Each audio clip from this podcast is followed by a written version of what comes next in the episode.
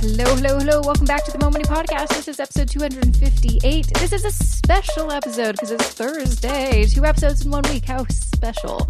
Little holiday treat, if you will.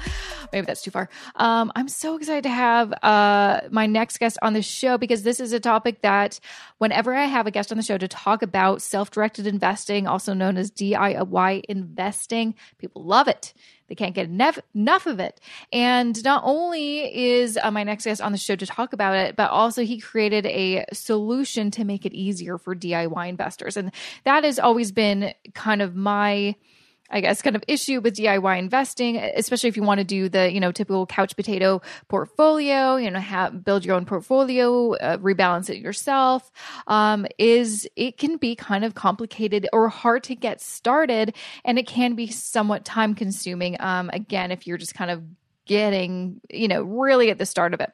And so he, um, as a DIY investor himself, created a solution um, called Passiv, and they've been a sponsor of the show, as you may have heard their ads. So, um, who am I talking uh, to on this episode? I've got Brendan Wood. He is the CTO of Passiv. He is also the co founder of Passiv. He's also a father of three.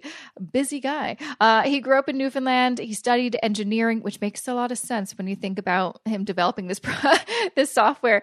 Um, and he now lives in Fredericton with his family. And he founded Passiv with the aim of helping Canadians to take control over their investments and achieve their goals sooner. And um, it's funny when we had this interview, I'm like, he has his his path of becoming a, a DIY investor and using spreadsheets and kind of doing all the things that I've just I've heard this story like so many times um, of like going on Reddit and seeing what other people are investing in or looking at the Canadian Potato blog by Dan Bortolotti, which is a great resource, and you know looking at uh, those model portfolios and and kind of you know, but him being an engineer and really having that background and experience and expertise it's actually really great that he's like, huh, how can I make this easier for for me? And then how can I actually make it easier for people?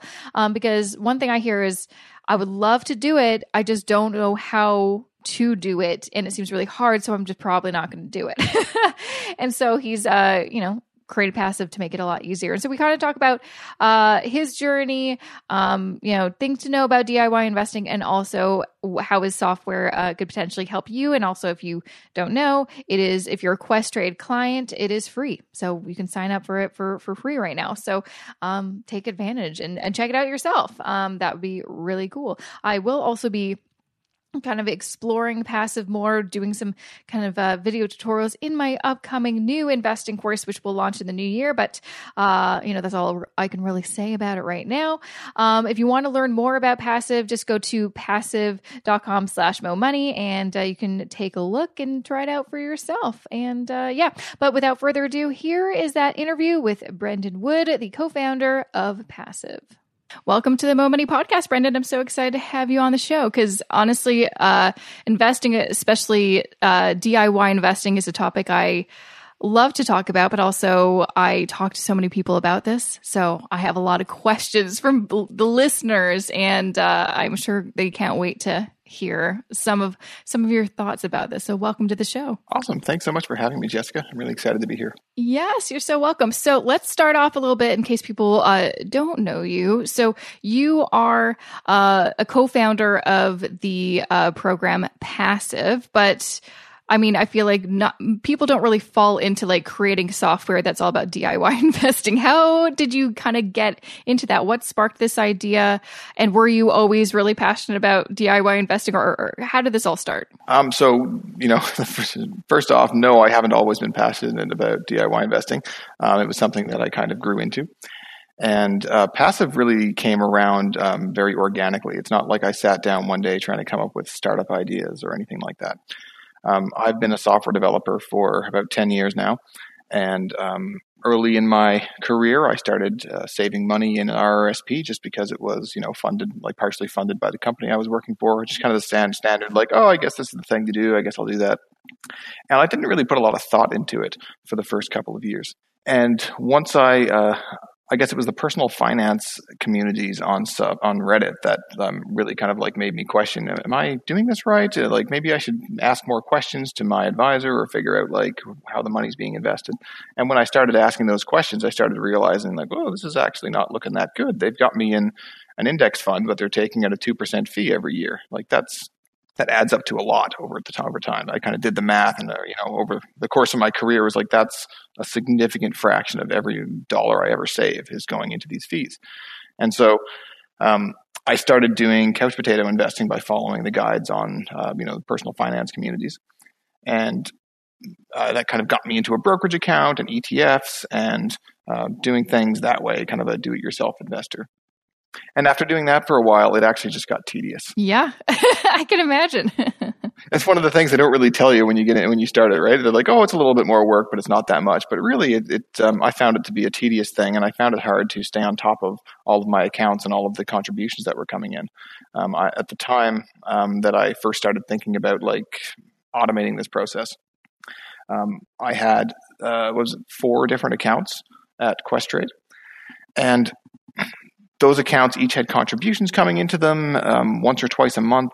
Um, the savings account for my kids, the RESP, uh, that account had then government top ups like coming in and matching like, you know, a couple weeks after every contribution. So there was like so many things going on in these accounts and trying to make sure that um, I was aware of it and making sure I was fully invested all the time. I found that to be a hassle and just sort of like a mental drain. It was like this chore that uh, I didn't really look forward to doing because it's not like me clicking a couple buttons adds a lot of value to my portfolio. It's just something that you kind of have to do, right? Mm-hmm. How often were you? Did you have to like feel like you you logged into Questrade to rebalance or, or um you know make a trade because you have some cash sitting in there? Like was it like weekly? Uh, yeah, it was weekly. Um, sometimes even more than weekly, depending on like how like when the cash hit the account. And it's not like it was all synchronized, so all the accounts needed to be done at once. It was like they'd be offset by a couple of days, right?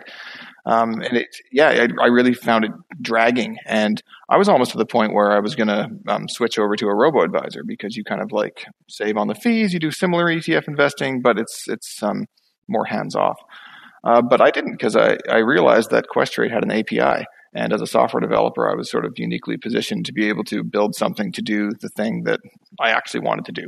So I spent a weekend writing a simple little script that did most of the things that I needed to do with my contributions. It would just kind of let me know when cash hit the account and then calculate here are the trades you need to make. Go, you can go do them now. And it would just kind of make that easier for me. And so it started as like a, a personal thing that I ran on my own computer when I wanted to run it. And as I talked to more people about it, I found that I'm not the only one with this problem. There's a lot of people who are trying to do this style of investing for various reasons, whether it's saving on fees or because they want more control over how their money's invested, that sort of thing. Um, and so that's when it sort of dawned on me that this is a product idea. This is something that a lot of people could benefit from. I'm going to turn this into a, an app and um, help people do this.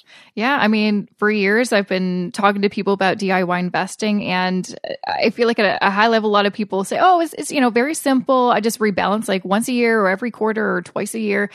For things like that, that's like a very simple case. But like you said, it's like you had four different accounts for different purposes. So you have an RESP and all these other things. It's not as easy as just rebalancing once a year and just setting it and forgetting it. It's like most of us have lots of different things going on, and it can be kind of overwhelming. And a lot of people are intimidated intimidated by the spreadsheets of it all, right? Like I like spreadsheets, but also I don't like the idea of, yeah, like going in there weekly and trying to kind of fix it up. You have a life and a family and stuff. You have other stuff that you probably want to spend your time doing. So for years, I've been hearing people ask, like, is there a way to automate things? And for a while, I'm like, eh, no.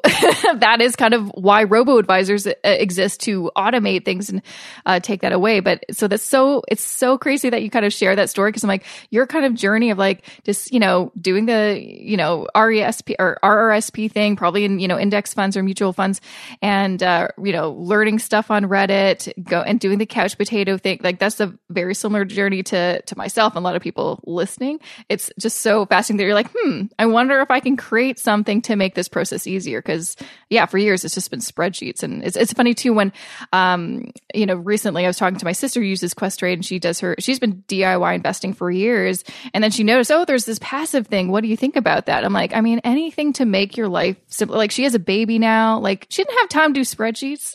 so it's nice to, to have, uh, something to kind of make the process easier. And I think especially less intimidating because I talk to a lot of people who want to get into building their own portfolios DIY investing. They don't know where to start and they also like it's it's scary because there's no really it's it's it's just kind of the wild west. You kind of find the information on your own from online. You're like I hope I'm doing it right. So it's kind of nice to have an app that will give you a little bit of guidance that I think people are looking for. Do you want to kind of now explain what is Passiv? If someone were to look at what this uh, this app will do, what can you expect? So uh, the short of it is that Passiv is an app that helps you manage a portfolio in your brokerage account.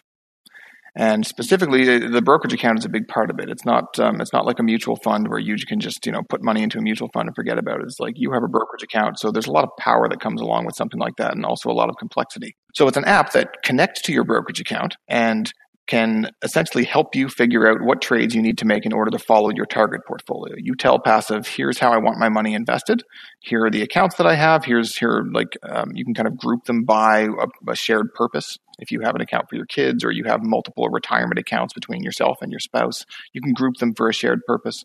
Give it a target and then Passiv will continuously monitor your portfolio compared to your compared to your target and tell you here are the steps you need to take in order to make sure you're following your target as closely as possible. And so that's kind of the core of it. It's just kind of like it stays on top of things for you and lets you know when something needs your attention. But it even helps you do actions as well. So, um, you know, we'll tell you here the trades. If you've got cash coming into your account, for example, we'll send you an email saying, hey, your monthly contribution just hit your account. Log into Passiv and we'll help you allocate it.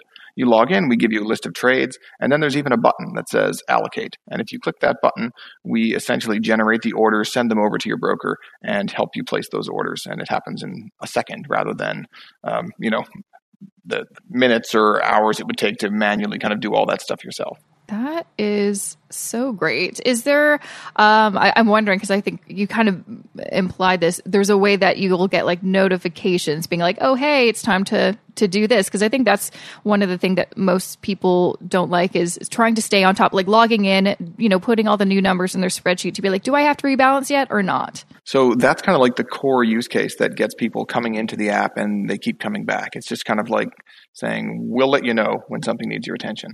And so there's a few different ways that that happens. So like the most common way is with contributions. So when, if you're um, depositing into your accounts on a regular basis, we let you know as soon as that cash is in your account and available to be allocated. Um, another thing is that like well, well the whole rebalancing side of things, which is a funny angle because like you know a lot of the focus of Canadian Couch Potato and like these sorts of blogs that talk about how to do this, they focus on the rebalancing aspect and they say, oh, you only got to do it once a year. It's not a big deal, right? And it, it is in fact not a big deal. The rebalancing part of it is not something that comes up that often because the market doesn't really change that often. You know, like on a day-to-day basis doesn't change that much and um, Passiv will even structure the, the, trade calculations to help you move closer to your target uh, with your contribution so it's kind of like a continuous rebalancing thing where you don't have to think about it.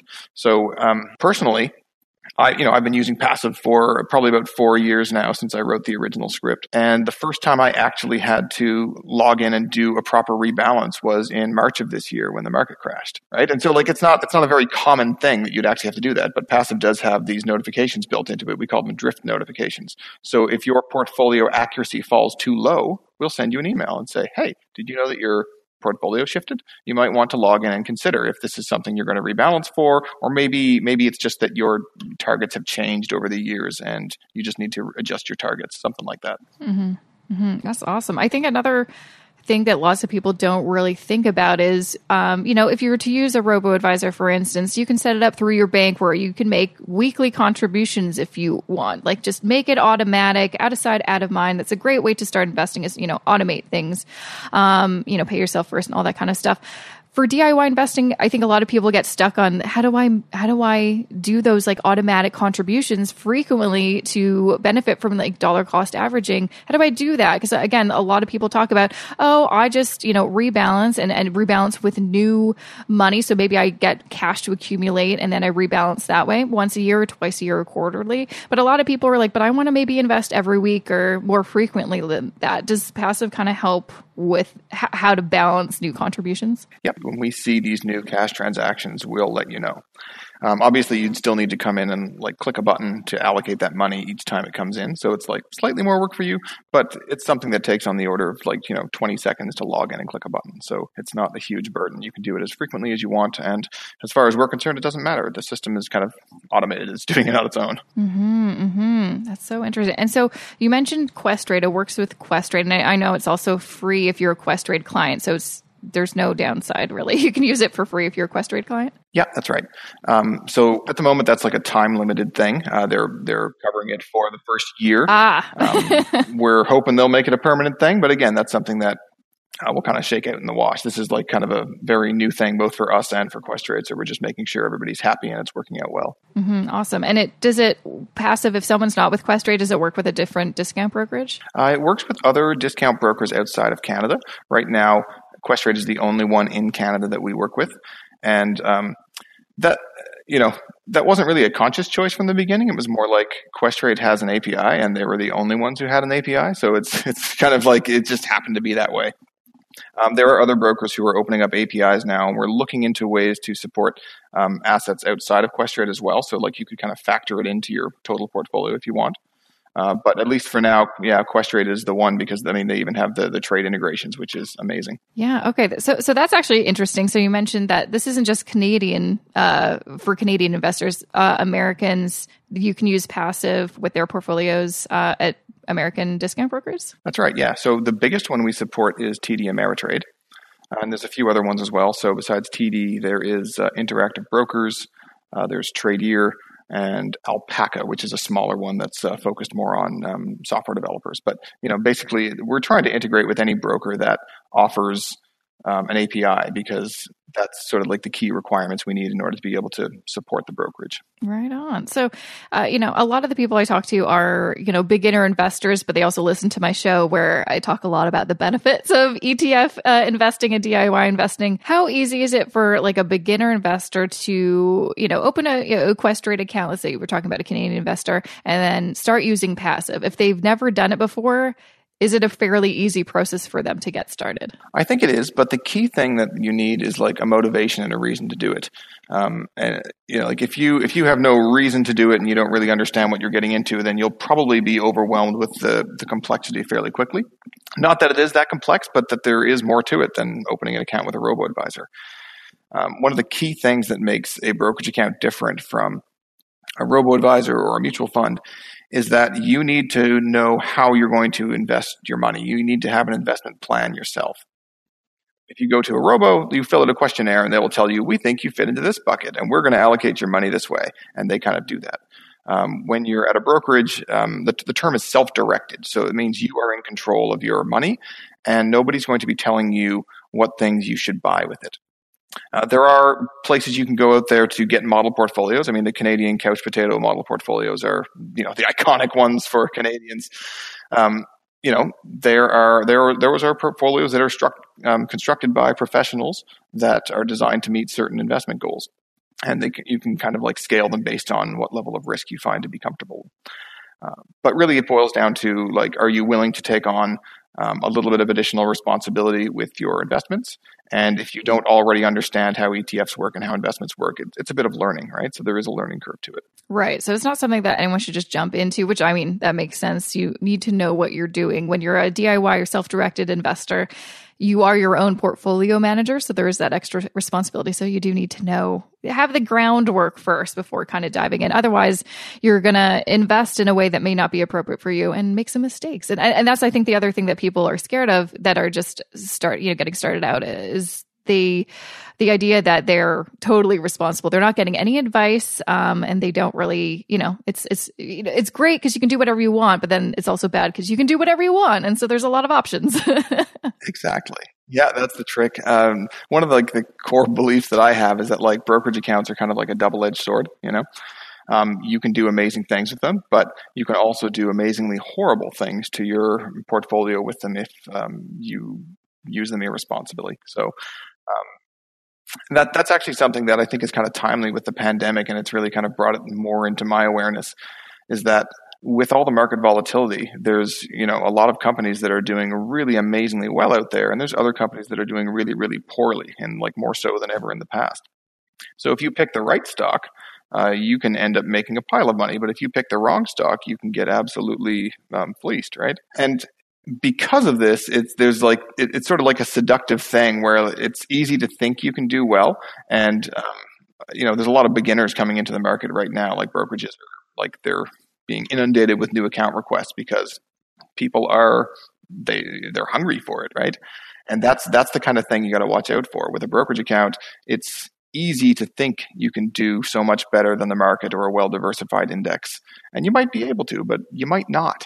Hmm. Hmm. I want to talk a little bit about the pandemic because obviously you have a lot of people using uh, Passiv. You can maybe I don't know, but are you gathering like analytics to see like how have people reacted to what happened in the spring?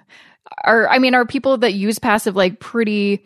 I guess, logical. They kind of know what to do, what not to do when there's a crash. Did people just, were they calm, cool, collected, or did you see some people freak out and just like cash out? Uh, there was definitely like a jump in the trading volume and the usage of our app around the time, around, you know, March, April timeframe. Um, we weren't, uh, you know, we don't go into like detailed stats on what individuals are doing, but um, we do kind of look overall at the application usage and like, are people following target portfolios or are they picking stocks? And we kind of check that by, um, we have a feature called excluded assets. So like some people do use their brokerage accounts to um, buy stocks on the side, right? They'll sort of have like a a core balanced diversified portfolio and then they'll like have a few stock picks on the side and that's a pretty common thing people do with Passiv. And so we have a feature that allows you to ignore or exclude um, your stock picks so that we're not telling you to sell them because they're not a part of your target or whatever right? So we found that um, there was somewhat of an increase in usage in excluded assets at the time so it means that people were kind of like picking things outside of their regular target but the vast majority of the assets stayed in their diversified balanced portfolios and uh, the, kind of the biggest thing that we saw from it actually was people just using the um, using the market crash as like a trigger to rebalance their account. We we got a lot of requests in the space of about a week or two for people saying, "Hey, I'm doing a rebalance. Um, I just sold off." You know, like 20% of my portfolio to do this rebalance, but I don't want to allocate it all at once. I want to dollar cost average my May back into the market with this percentage that I, you know, freed up to rebalance. And we were thinking, oh, that's interesting. Like that's not a use case that we'd previously thought about. You know, we I, I personally always thought of rebalance as like you want to click a button and have it done instantaneously. You know, you sell and then you buy the things you need and then you're done. But a lot of people really did want to ease their way back into it. So we got so many of these feature requests in the space of uh, two weeks that we kind of dropped everything we are working on and said we need to support this use case. Like people need to do this thing where they want to slowly work their way back in, and we don't really support that right now. So we went, we scrambled on it, and within a week we had a feature release that we call cash management, and it enables you to do sort of like a periodic dollar cost rebalancing back into the market. Wow, that's how does that actually work? How does that look like? Does it give you notification to like, hey, remember to place a trade today or something like that? Um, it's actually even simpler than that. We we don't even like go as far as telling you when to come in and do it. Um, it's just a rule that uh, puts a limit on how much cash you want to allocate in a given set of transactions. So you could say, I want to put at most thousand dollars in. Okay, so you can do that. We'll generate the trades based on using only thousand dollars of whatever cash you have available to make these trades and um, you place the trades, and then the next set of trades will be queued up. Okay, you want to allocate another thousand, you can do that, and if you want to wait a week or a day or whatever, you can do that. Mm, okay, interesting. I, I'm also curious too, just because you you have a, a good sense of. I mean, I'm sure a lot of DIY investors kind of ditch their spreadsheets to use this um, uh, app, just because it you know makes things uh, easier. Do you have a sense of like what your demographics are? Like, is it mainly young people doing this, or is it kind of a, a variety of people? Because I feel like sometimes I'm in a bit of a bubble. I'm a millennial, so I feel like all these millennials are all about like ETFs, but what does it actually look like? I, would say that the largest segment of our users are millennials and um, even Gen Xers, I guess. Um, and it's sort of like, you know, it's a, it's a blend between it. And we get people on all sides of the spectrum. So uh, we have some users who are like fresh out of high school. They're 18 years old and they're now eligible to open a brokerage account, and that's the first thing they do. You know, wow. it's like they've been hanging out on personal finance for you know years and just itching to get, to get their brokerage account. Oh my gosh! Um, so there are some people like that. Um, on the other side of things, um, we have some users who are actually in a much older demographic. Uh, there was a woman who I had a phone call with uh, a couple months ago, and she started off by telling me, I want you to know that I'm 80 years old and I've never opened a brokerage account before, but I did, and I found your app and I want to use it. I'm like, wow, that's amazing. I had no, like, it, you know, I just didn't, I didn't think that we reached that demographic. I want to know where she is. She on Reddit? Like, how is she learning about this? That's awesome. uh, yeah, very much so. That it is, it is, like people in the kind of millennial target, though. That that is like the bulk of our user base, um, and they skew towards people with uh, more professional careers. Uh, I mean, like you know, if you're if you're investing, then you probably need to be out of debt to some extent. So, like, it biases people towards like you know being midway through their careers, that sort of thing. Well, I'm I'm curious since you started this just as a you know individual investor and then just wanted to kind of make things easier for people. Now you've got this um, company called Passiv. Has eh, have you learned anything about yourself as an investor or just investing in general that maybe at the beginning when you're just you know managing your own portfolio you you maybe didn't think of? Uh, the the temptation to not day trade is kind of a difficult thing to manage for me personally anyway yeah. um, it, I'm, I'm not sure if it's something that everybody struggles with. I imagine there's always like a little bit of temptation there. But, um, you know, for me personally, that is like, you know, I'll see something and think, oh, that's really cool. I think this company's going to go through the roof. I should go put some money into that. And then I kind of have to take a chill pill and be like, really? Eh, really? Do I really believe that? Do I actually know anything about this company? So um, that's been like a thing for me is just like knowing how to keep my own mentality in check. And then there's the like, fear aspect of it as well, right? Like you are taking responsibility for a lot of your own money, and when the market isn't doing so hot, or when you know weird things happen, um, it is sometimes uh, easy to get scared and think, "Oh my gosh, the market is collapsing." You know, like when when this thing happened in March. Um, the whole world economy shut down, right? That's never happened before. Ever, mm-hmm. It was like, mm-hmm. okay, everyone, just mm-hmm. stop what mm-hmm. you're doing, go home for two months. Uh, like how can you get how can you think of what a fair valuation might be on your portfolio when all the companies you're invested in have like essentially shut down you know? So you know that was like a scary time for me and really like i was just you know my my reaction to it was like I feel like I want to pull my money out, but I know that I shouldn't. This is one of the times when uh, you you can see whether or not you're the kind of person who should be managing your own portfolio based on how you react to an event like this. Right. I mean, I feel like uh, you know the silver lining of what happened in March um, was that you really kind of figure out what kind of investor you you are. Like for me, I mean the when the uh, last crash was, I, I, was I didn't have any money in the game. I didn't have any um, investments, and even though it affected my you know career path and everything like that, I started investing in 2011, and so um, I didn't really kind of feel what it is when you have a lot of money invested and you see it drop by tens of thousands of dollars in like a day and you freak out.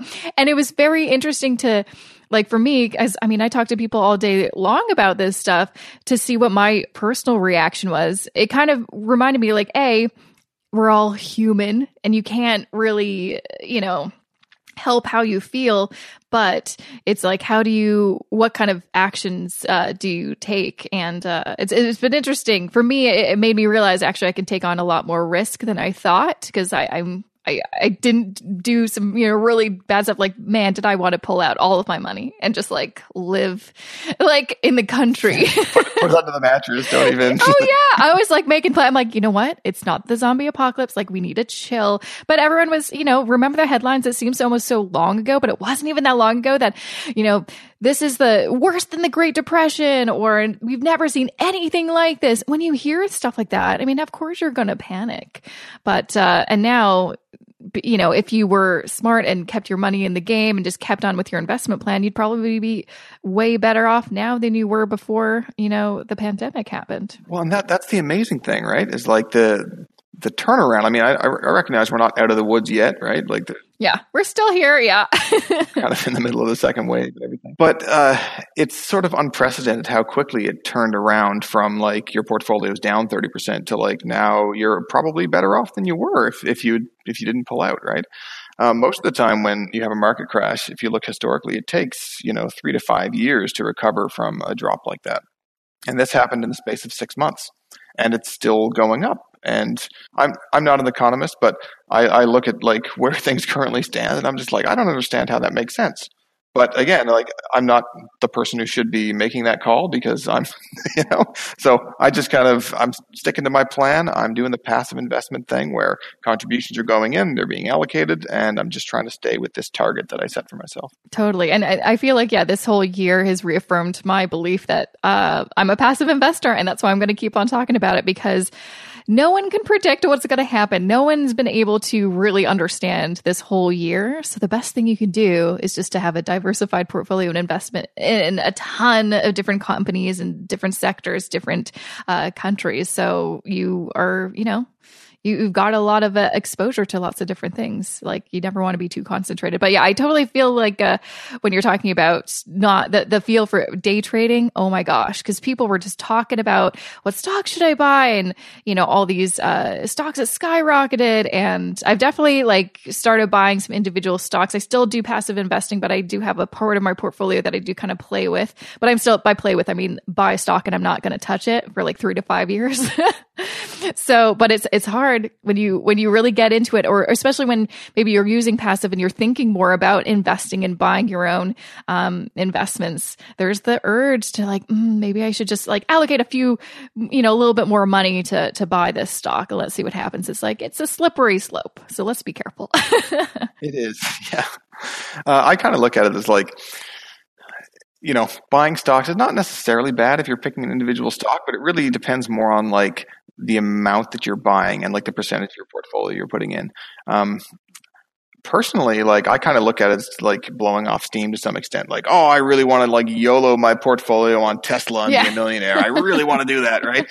Uh, but maybe I could just buy like two shares and that'll like get it out of my system. Totally. You don't have to spend 10 grand on Tesla today just because you feel like, you know, FOMO. I don't want to miss out on this opportunity because, I mean, pretty much every time I've bought some stocks, I'm like, oh, you know, I really okay. This is it seems like a good time. I'm going to buy.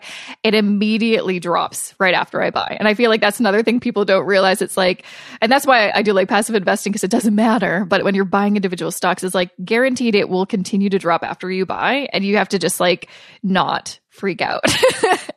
just let it do its thing. yeah one of my greatest personal lessons about investing um, is like even if you have like the good idea and like you pick the good stock and you make a good choice long term, that doesn't mean that like the market's going to react the way you expect it to. Um, so way back when I opened my first brokerage account in like 2011 or sometime, um, I was I was uh, just finishing up my degree at the time, my master's degree, and I was doing like GPU programming, and so I was like really into GPUs, like it was kind of related to my field of research. So um, I was I knew a lot about AMD and I knew a lot about Nvidia and I knew a lot about the architectures they had coming out and I was like, man, these stocks are way undervalued. I'm going to buy, particularly AMD. So I bought AMD at like I don't know, ten dollars a share. I only put like a thousand bucks into it, which was a lot for me at the time, but like you know, I was like, I'm going to buy in this because this company is going to do really well in the long run. And it went down and it went down and it went down. And this was over a period of about three years. Like it just kept going lower and lower and lower. And eventually it hit like around two bucks a share or something. I was like, you know, lost 80%. And I was like, okay, maybe they're dead in the water. You know, maybe they just couldn't execute. So I sold, right? And now this year, AMD, I think they, I don't follow it that closely, but I think I saw them at like $80 just uh. a few days ago, you know? right right oh. so like um, even if even if like i picked the right thing 10 years ago you know it didn't matter because i gave up before it turned around and like who even could have seen that coming you know? No i know and you never know. If it's like should i is this gonna bounce back or is it not? And what should i do? I mean that sounds like my husband who several years, not several, maybe it was like two years ago. Really, him and his friend got really into stock, uh, weed stocks, really. And she's like, "Oh, this was before it got legalized." She was like, "Oh, this is to be the future, man. We're to make so much." But and he did for a period of time, but he didn't sell when he should have. When he made a profit and then like you know walk away, he's like, maybe you know you kind of get greedy. You're like, maybe I'll keep on going up, and uh, let's just say it did not continue to go up. he still didn't cash out. He's like, I'm still waiting because I, you know, at this point he's lost quite a bit of money on those stocks. But that's the thing, you, you just never know. That's the risk with individual stocks. They're fun, but they can also be heartbreaking. That's, that's why you want a large core portfolio of, of broadly diversified, balanced funds, right? Absolutely, absolutely. Well, this has been so good. Before I let you go, just because I feel like, um, you know, you've gone through this and you've probably talked to so many people. What are, and I have a lot of younger people listening about younger, I mean, like millennials, 20s, 30s. Um, what would be some of your key advice for someone who either, yeah, let's start with someone who wants to get started with passive investing. Uh, what are some things that they should know just before they get started? Well, the single most important thing to do passive investing is to save. So, you know, whether you need to get yourself on a budget or like you're, you just kind of have the innate ability to set aside cash. Some people can do that, I guess. Um, it's start doing that and start growing this nest egg. And, you know, a lot of people think, especially when they're getting started out, oh, I want to do it right from day one you know, I've got my first thousand dollars saved. I'm going to open a brokerage account and I'm going to do it with the ETFs because that's the most efficient way to do it, right? And you can do that, but it's also like, um, you know, a very, very steep learning curve. And you're kind of like taking the hard way up the hill when it doesn't even matter that much at the low dollar amounts, right? Like until you get to the point where you have like fifty to hundred thousand dollars or more saved, the fees that you're paying annually for um, a robo advisor or a mutual fund are actually quite small dollar wise, right? So don't, I would say, don't feel like you need to rush into um, getting into the brokerage side of things and micro optimizing your portfolio to like minimize every last dollar. The most important thing, especially when you're young, is to get yourself into the habit of saving money and then investing that money whether and it you know and because you're just getting started it doesn't matter where you invest it as long as you are investing it and you're kind of building that into your um, lifestyle you know if you if you you know start your first job and you start earning reasonable amounts of money and you spend every dollar of it then eventually when you're 30 years old you're going to realize oh i haven't really saved anything. I'm a little bit behind. And it's going to be that much harder for you to get into it because now you need to like reduce aspects of your lifestyle in order to set aside that cash. Whereas if you started doing that when you got your first job um, you wouldn't even miss it you know? Your your life would be built around the expectation that 30% of your income is going into savings or whatever mm-hmm. that's such great advice i feel like especially the idea that um and I, I feel like i mean i'm a perfectionist. I think a lot of people listening to my show can relate to that is i want to do it right. I don't want to make a mistake. Here's the thing. You're going to make mistakes and that's okay. You know how many mistakes i've made? I've made so many mistakes. I probably just don't share all of them on the show but i've definitely made some mistakes with my money let me tell you. And so it's really just about getting started as soon as possible whether that means and usually for lots of people that they want to do diy investing but they just don't have that core knowledge or even the confidence to really do it like that's okay. You can do that later. Just start somewhere, whether that's working with an investment firm or using a robo advisor or whatever you want. Just start investing your money. You can change at, at, any time. I think a lot of people forget that it's not your money's not locked into any sw- place. You can move it at any point in time. It's nothing's permanent. That's right. And I think a lot of people might be afraid of like the awkward conversation you'd have with an advisor. Like if you start with an advisor and you know you have this it's, it's, sort of like a personal relationship to some extent right? Um, to sort of like pull that away from them kind of feels awkward but on the other hand it doesn't really have to right? Especially if it's like not a personal friend it's just like somebody who's managing your money well you don't even need to talk to them you know?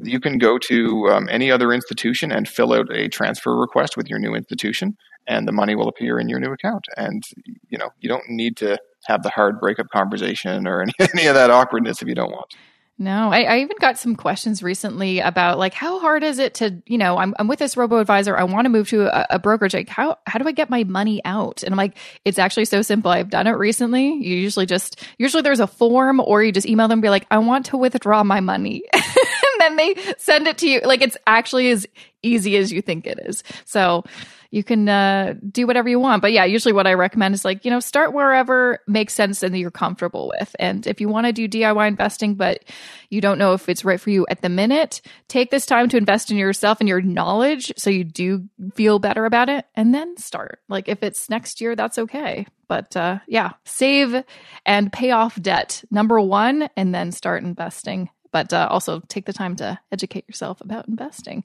and also check out passiv i guess um, which i think is just like a, very great tool i'm going to tell my sister to definitely check it out because she's been doing the spreadsheet thing for a while and i think she's she's fed up with it so it's nice that you have a, an option for people that want to ditch the the spreadsheets maybe not completely people like spreadsheets but uh, yeah, make it easier for people. Well, you know, we find I find that like a lot of uh, people who use passiv, they also like to fact check us too. You know, aha, uh-huh. yeah. They they come in and they set up passiv for the first time, and they if they've been doing this on their own, they have a spreadsheet, mm-hmm. and so they compare the two, and they're like, now what are these guys doing? Is it the same? Is it slightly different? And often it is slightly different because we sort of like. Uh, in, you know, the easy way to do an allocation as a spreadsheet is just be like, oh, I want this percent of the new money into this asset and that percent into the next one. So it's like straight up. Whereas we sort of like try to continually rebalance, right? So we would say, oh, what's your most underweight asset? Put more money towards that, you know? Um, but uh, people when people fact check us, they find out that they actually tend to like it a lot. It um, it works really well and it's easy. Yeah, that's awesome. Well, thanks so much for coming on the show and sharing your uh, expertise. I love talking about investing, and I feel like every time I have someone like you on the show, people listening that are still just, are just getting into this are like, I think I understand this a little bit better. So hopefully I'll push more people to start investing sooner in life. All right. Well, thanks so much for having me on, Jessica. I appreciate it. Absolutely. Yeah. And uh, just before you go, where can people find more information about Passiv and check it out for themselves? You can go to our website at passiv.com. That's P A S S I V.com. Awesome. Thank you so much. And that was episode 258 with Brendan Wood. He is, again, the co founder of Passiv. He is also the current CTO. Uh, you can find more information about Passiv at passiv.com slash mo money. Um, give me that tracking link to make sure that, you know, Passiv knows that I'm directing you there. Um, but uh, you can also uh, learn more about Brendan if you want to connect with him on LinkedIn, huh? Right? Uh, you can find him at linkedin.com slash in slash Brendan uh, Kale, Caleb Wood. That well, sorry, I am wearing my glasses surprisingly. Um, so yeah, so check that out. Uh, if you want to check out the show notes for this episode, I'll include links and some more information about what we chatted about. Uh, make sure to go to jessicamoorhouse.com slash 258. And since um, I, I mentioned a lot of things in yesterday's episode. Maybe you didn't hear it. I'm going to mention it again because, uh, like, super important. I'd say I'm going to start with this one. Uh, I'm running an Instagram uh, or a contest on my Instagram page right now, and it actually closes tomorrow at midnight on Friday, December 18th at midnight. And I don't want you to miss out um, because it's a pretty awesome contest, if I do say so myself. It's really just something I want to do to kind of wrap up the year and to say thank you for like listening to the podcast, supporting me, following on Instagram, and and all that kind of of stuff. Um, and so it's not sponsored. It's just me literally bought all these things myself with my own personal money and I'm giving them away to you. So I'm giving away four prizes. And I'll kind of start with the fourth prize. The fourth prize is a $25 gift card to Tim Hortons. Third prize is a $30 gift card to Netflix. Um, second prize is a $50 gift card to Starbucks. And the grand prize for one very special winner, it's valued at $250.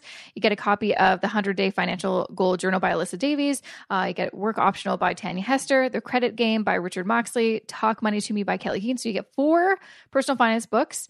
Um, you also get a $50 Shoppers Drug Mart gift card. Um, you get a bunch of fine tip gel pens by Colorlex to use with your financial goal journal. Uh, get a 12 ounce keep cup, which are awesome. Uh, 250 gram uh, bag of coffee beans from Ethica Coffee Roasters, a local roaster in Toronto. And lastly, a mini vanilla maple syrup candle just to set the mood, you know, just to, just to smell nice. Uh, this contest, unfortunately, is only available to Canadians because I am personally mailing these things to you. So you'll also get a holiday card from me. How exciting! Um, who doesn't love a card in the mail? Who doesn't love a holiday card? Like I freaking love them. So you'll get that. With your prize if you win. Um, so all you have to do is go to my Instagram page at Jessica I Moorhouse, and all the details on how to enter are there. It's not complicated. it's really not complicated. Um, and best of luck. Hope you win. Um, other contests that you should know about, of course, though, is uh, jessicamoorhouse.com slash contest. That is where you can find all the books that I'm giving away that have been featured on season 11 of the podcast. Uh, I'm going to be wrapping it, the contest up next week because next week is the end of the season. Next Wednesday, Wednesday will be the last episode of this season. Then I'm going to take a little bit of a break over Christmas and I'll be back. Oh, I've got a date for you, y'all. I've got a date for you. And it's the podcast is starting earlier than I expected, but I've got a sponsor and uh, we're, we're doing it. we're going to go uh, real quick. So uh, the uh, once this wraps uh, next week, which is the 23rd, um, then I'll be taking, you know, that week off, like the the boxing week off, um, and then like kind of the New Year's week off, and then I'll be back January 13th, Wednesday, January 13th, we'll be back. So you really only have two weeks off um, and then back on the show.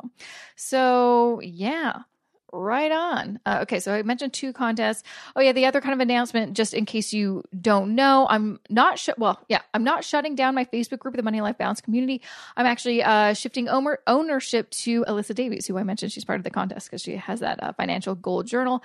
Um, so you can still um, get into the the group. It's called the Money Life Balance community. Community. You can find it on Facebook but basically i'm going to be um, leaving and giving it to her to run um, as of december 30th so just so you know because the reason is really uh, i've been working tirelessly all this month to uh, revamp my online courses. I'm focusing on the investing course uh, first so that will be out soon in January. I'm very excited. And then uh, I will be doing kind of the revamp version of my Fix Your Finances Masterclass uh, later in January. But I'm going to be creating uh, communities for those students, and I just really can't, don't have the capacity to do all these different Facebook groups. I can do two, three seems like a bit of overkill. I don't know if I can handle that.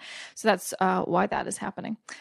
So so I feel like that is really all I've got to say at the minute. If you're not on my email list, make sure to check it out. You know, this is how you stay in the loop of all these things, okay? Uh, JessicaMoorhouse.com slash subscribe is how you can get onto my email list. I've also got a free resource library in case you don't know, JessicaMoorhouse.com slash resources. It is on my website. A bunch of free guides, checklists, and helpful um, things that you may want to check out. And also, if you don't know, I have a bunch of budget spreadsheets on my shop page, JessicaMoorhouse.com slash shop. A few free ones, a few paid ones that are really cheap. They're like 20 bucks, okay? Um, and uh, they have a bunch of video tutorials, a video library that walks you through them so you can get your, uh, you know, stuff together, get your money organized. Um, okay, that is it for me. Thanks so much for listening. I will be back next week with the final episode of season 11 and the final episode of 2020. Wow, crazy. Um, so I will see you back here next Wednesday. Have a good rest of your week, good weekend. See you very soon.